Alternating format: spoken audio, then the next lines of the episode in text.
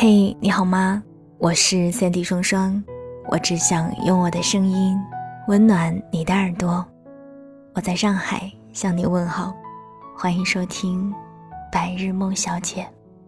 今天白日梦小姐依旧想跟你分享一个故事，与其说是故事，不如说它是一篇给大人看的童话故事。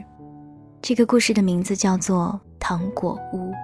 它的作者是思南指南，希望这个甜甜的故事可以伴你入睡。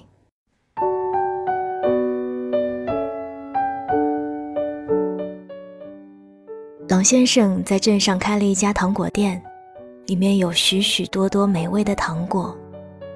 童话镇的小孩每天都会在门口排着长长的队，小红帽也是其中一个。狼先生，狼先生，今天的糖果还有吗？小红帽在柜台前面踮起脚尖问道。狼先生站在高高的糖果柜台后面，身边摆着许许多多的玻璃罐子，里面放着晶莹的，好像宝石一般的糖果。糖果还有很多，你要哪一种？狼先生看了他一眼，回答道。小红帽扭扭捏捏地拿出一枚铜币。我，我要最便宜的那个玻璃糖。哦，对不起，那个已经卖完了。狼先生摇了摇头，小红帽失望地离开了。第二天，去给外婆送东西的小红帽又来晚了。他站在狼先生的糖果屋面前。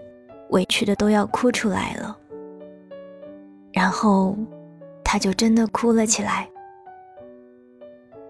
不要哭了，狼先生有些手足无措的从柜台走了出来，笨拙的蹲下身体，伸出手给他看。这个糖果给你，不要哭了好不好？不行，妈妈说不能随便拿别人的东西。小红帽抽噎着说：“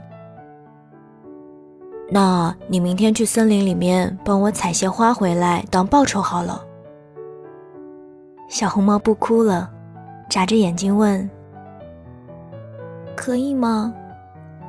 狼先生松了口气，赶紧把糖果塞到他的手里：“当然可以啊！”谢谢狼先生。我一定会给你摘来森林里面最漂亮的花儿。小红帽高高兴兴的回答，一蹦一跳的跑远了。狼先生蹲在原地看着他的背影，叹了口气：“啊，我果然还是对喜欢糖果的女孩子没有办法。”第二天一早，小红帽早早的起了床。戴上自己最喜欢的那顶红帽子，蹦蹦跳跳地朝森林的方向去了。到了森林的入口，小红帽突然停下了脚步。森林那么大，我要是不知不觉地迷路了怎么办？小红帽想了一会儿，决定把午餐的面包撕成小块，撒在路上。这样，他回来的时候就能顺着面包屑一路回来了。想到办法的小红帽高高兴兴地踏进了森林，一路走，一路撒面包，然后他找到了一大片花田，开开心心地采起花来。等采完一大把花，小红帽正准备回家，却发现自己撒下的面包屑。已经被森林里的小鸟吃得一干二净了。迷路的小红帽只好在森林里游荡着，想要找到回家的路。很快天色就暗了下来，森林里面黑漆漆的，小红帽不由得害怕了起来。这个时候，他看见了一栋房子，房子的窗户透出温暖的光芒。小红帽开心地朝着房子跑了过去，走到近处才发现，这是一栋全部由饼干和糖果组成的屋子。饿了一天肚子的小红帽忍住想要把房子吃掉的念头，礼貌地敲了敲门。一位女巫开门了。哈，原来是这样啊！你进来吃点东西吧，明天早上我再送你回去。听完小红帽的遭遇，女巫同情地把她迎进了门，并且给她倒上了一大杯的热可可。附带一碟美味的曲奇饼干。他们坐在壁炉前面吃着点心，旁边是一大锅咕噜咕噜冒着泡的魔药。我做的糖果是想给所有喜欢糖果的人吃，不想拿来卖钱，所以只能靠卖魔药挣钱了。女巫不好意思地朝小红帽解释。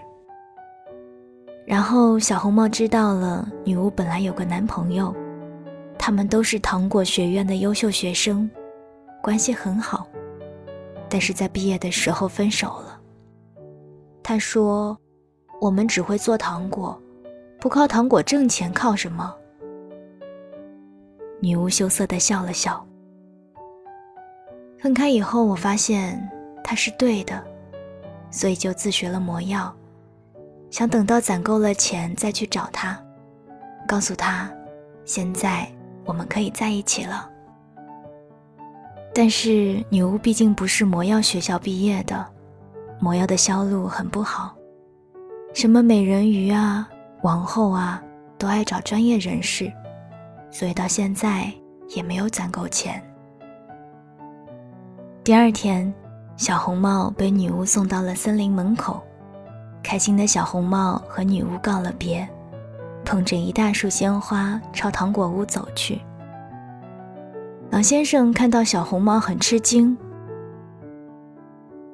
昨天你的家人说你没有回去，你到哪里去了？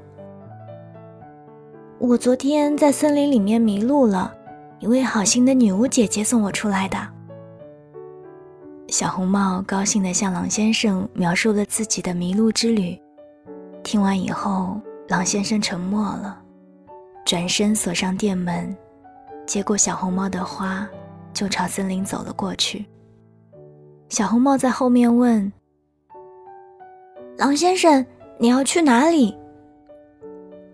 狼先生头也不回：“去告诉一个人，我们两个人，只要有一个人挣钱就足够了。”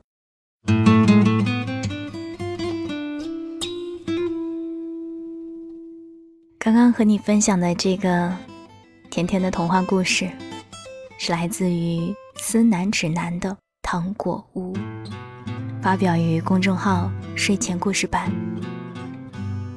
如果喜欢今天的故事，记得在左下角点击喜欢。也欢迎你在节目下方留下你想要说的话。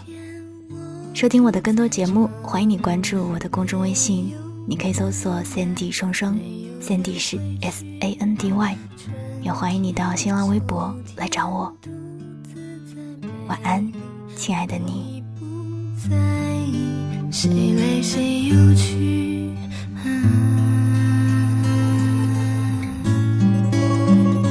你是春天